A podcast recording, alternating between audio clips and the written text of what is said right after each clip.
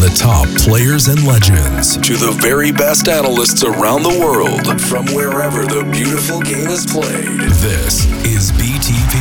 Now, we're talking football.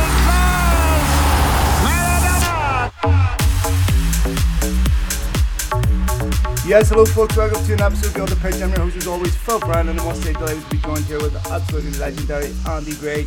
Andy needs no introduction from me, of course, He was on Sky Sports for years now, working in beIN Sports in the beautiful Qatar. Let me welcome to the show. Andy, how you doing, mate?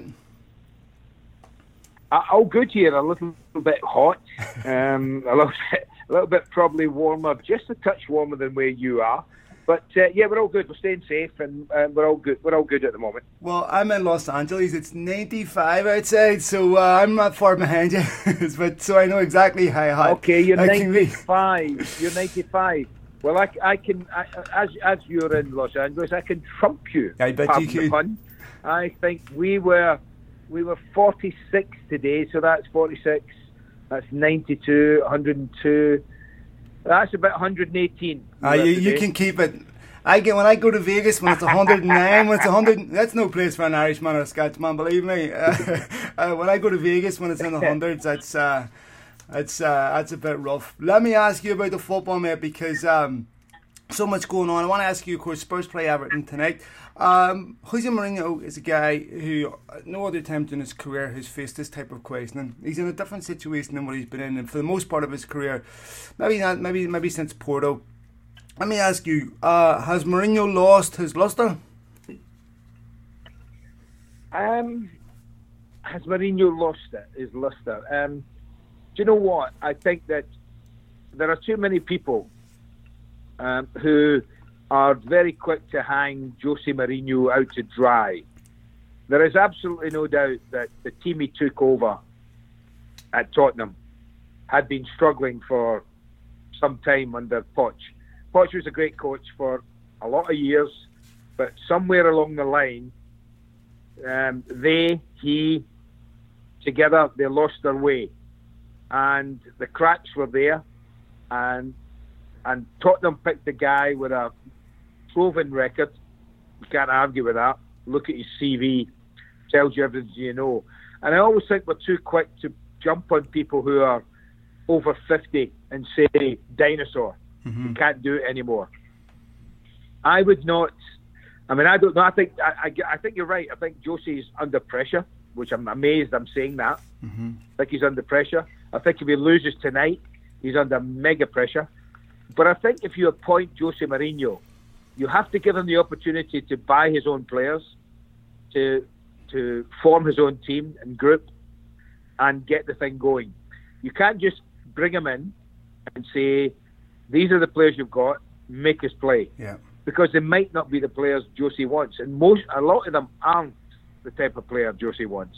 So, if Daniel Levy and Joe Lewis uh, um, uh, are happy with Jose to carry on for another couple of years, then I think we'll see Mourinho back doing what he does best, noising people up, winning football matches, possibly winning trophies. Which, let's be fair, you can't actually say Tottenham have a long list of trophies uh, in the last Yeah. 20 years. They don't. But I think if Mourinho can't do it, then you're struggling to get anyone who can. No, I completely agree with you. You have to back him. Um, but that's the odd part for me. When I look at Daniel Levy, he's not someone that strikes me as someone who's going to spend a lot of money. That's why, for me, it was an Yeah. odd choice to bring Mourinho in because he is someone that you bring him in, you get him the players that he wants, he'll win you football games. Um, the question is, is Spurs going to give him the money to spend? Well, uh, well, post Corona, post COVID Sure. nineteen, um, I, I doubt it. I doubt it. But I, I mean, I just think that if he was promised a lot of money, he's not going to get a lot of money. Hmm. But listen, the Premier League, hopefully, when it comes back in all its glory next year, will come back. Not not the same as it is. And, and by the way, I don't think it's a bad thing that we get a a little oh, what- what- what's the words I'm looking for?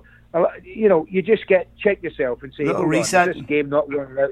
Yeah, well, not just that. Yeah, I think that you know we're paying people fortunes to play football, and I mean fortunes. We're asking fans to fork out fortunes.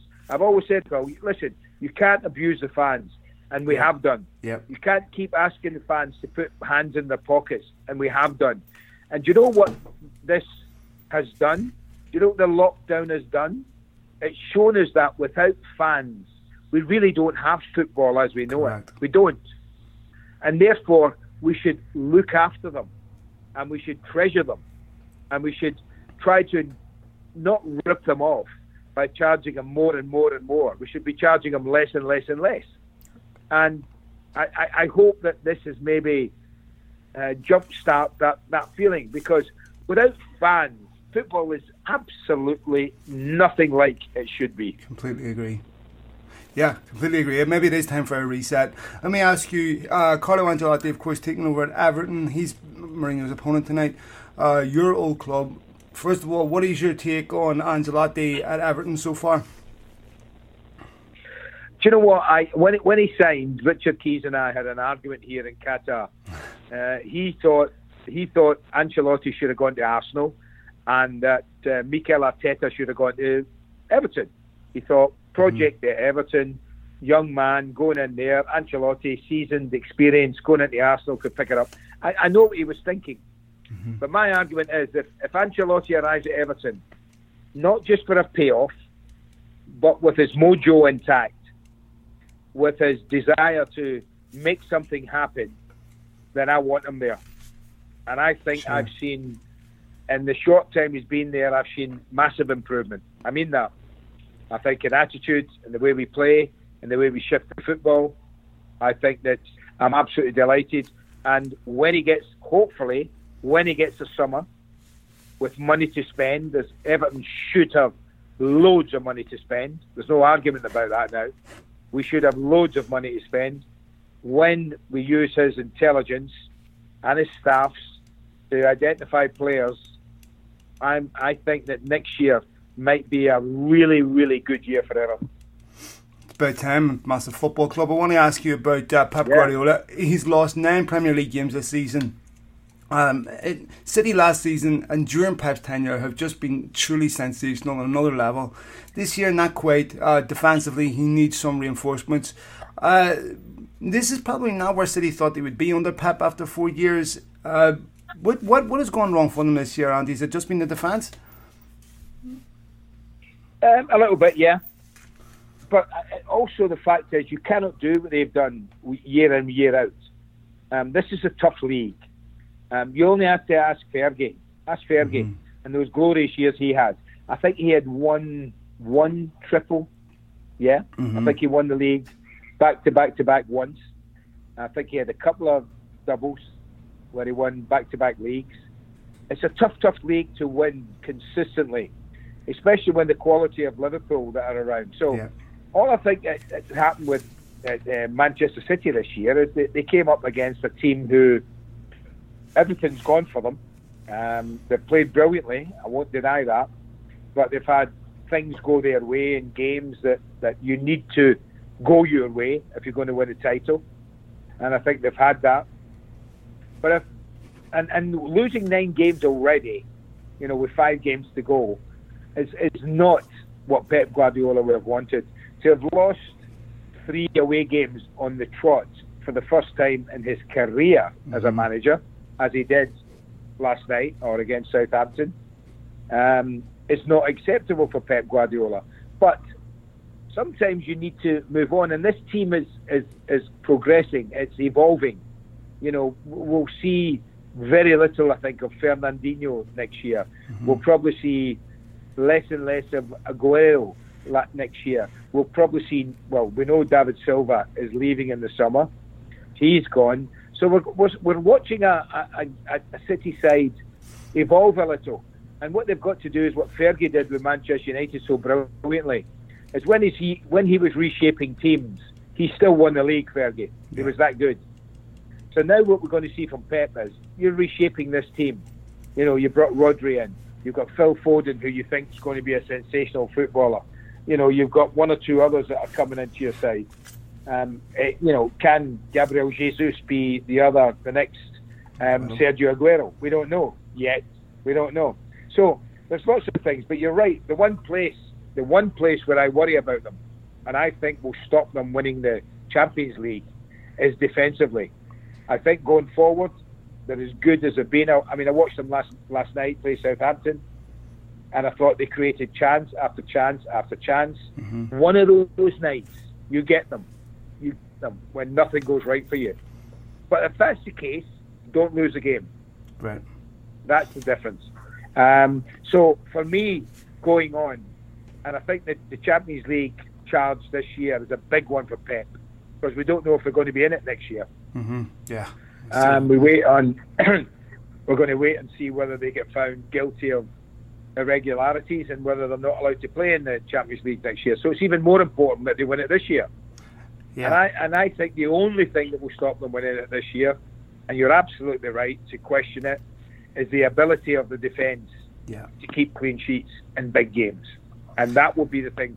Even in the game that Liverpool lost 4 0 recently, when it was nil nil, Liverpool could easily have been two or three up. Easy. Easy. Yeah. But we forget that because City won 4 0. But that's the one thing that worries me. You're right, and I think it's the one question mark I have over this City side is are you good enough defensively um, to win the Champions League and to win the Premier League again?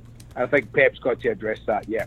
Let me ask you about Mikel Arteta at Arsenal because he's got a good win against Wolves the other night, important win for him. But when I look at someone like Leicester and they're sitting in third, and then I look at someone like Arsenal who's spending 70 million on Nicolas Pepe, uh, and they've sprinkled money throughout mm-hmm. the team.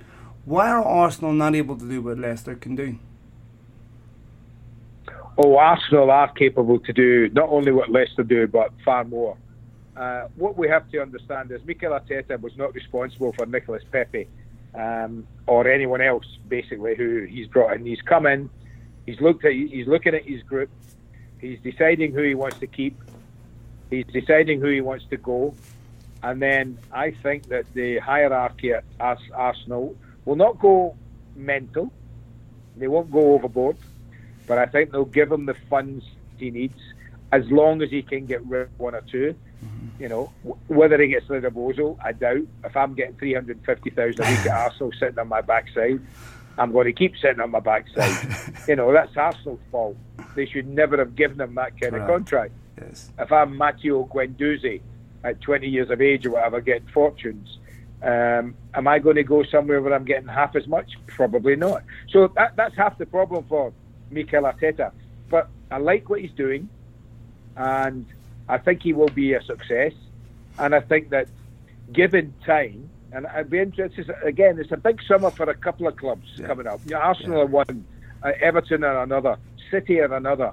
Um, I think the likes of Liverpool, um, Man United, Chelsea, they're all okay. They don't have to do too much. Spurs, another big summer for Spurs. Mm-hmm. I think there's three or four of the big clubs have got big summers coming up, even though we're, we're in COVID 19 summer, um, to make sure that they're ready to go whenever the season might start. Um, so, and I think Arsenal are one of them. But I think what, I, what I've seen from Arsenal is that they're a bit like uh, Man City, but not as good as. Mm-hmm. They're decent going forward. They've got some really good attacking players and attacking options. But trust me, the back four, no thank you. Yeah. No thank you. It needs major surgery. If Arsenal are going to be top four again, then they need a couple of, at least a couple of decent centre backs who know how to defend. Uh, and if they can do that, if they can get them, then the rest of the group they've got, I think will give them a real good chance next year of being top four. Let me ask you about Manchester United. They uh, had another very, very good win at the weekend. Not perfect, some defensive lapses as well. But I want to ask you a two part question. I want to ask you what you think of them under Solskjaer, and I want to ask you what you think of Mason Greenwood. Well, under Solskjaer, I have to say, I was not convinced with the appointment. I have mm-hmm. to be honest. I hold my hands up. I'm quite happy to do that. I don't mind admitting, at the moment, I was wrong. I thought it might be too big for Ollie. I thought the, the appointment might be too much for them. And we don't know yet whether right. it is. They are having a fantastic spell. We know that. They've got some fantastic young players. Um, the signing of Bruno Fernandes was inspirational. Uh, not, I can't remember a young player like that coming into the league and hitting the ground running as well as he's done. Yeah. Um, if anyone else can think of one, let me know. But he's he's hit this league as well as anyone, and it's been fantastic for United. He's given them something they they didn't have before he arrived. As for Mason Greenwood, I can only offer you the opinion that I've seen. I've seen a massively t- talented young man, teenager. I can only listen to people who know him better than me, his manager and others. Uh, when when your teammates talk about an 18 year old and say he's special, we want him in the team, he needs to play, then you know he's special. When the coach says he's as good as Wayne Rooney was at the age of 18, mm-hmm. then you know he's special. And I think that knowing Manchester United, the one thing that Fergie did, he never let a kid get ahead of himself when he was coach. And I think Ollie will remember that. And it's good to see that Ollie's doing the same sort of thing. He's playing him, he's giving him nice things when he talks about him, but he's not letting him get ahead of himself. Mm-hmm. And I think that's important for Mason and Manchester United. But the world is his oyster. And I haven't said that to, about many players. Um, he is hugely talented. I think only he can stop himself becoming a really special player. From a Bruno Fernandes perspective, the last player, I suppose, from United's perspective that has made that type of immediate impact was probably Eric Cantona, but where he came in and completely revitalised the football club. Um, I want to cast your attention north of the border, of course, your uh, ex Rangers man. I had Graham Souness on the show a week ago and I had Chris Sutton, and we talked about this. What does Rangers need to do this season to stop 10 in a row happening? Anything.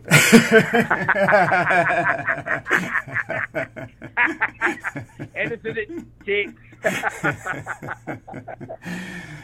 Are they going to stop it, Andy? Uh, yeah, that was by the way, that was a daft question to me, and you know it. I know, I know, I know, I know.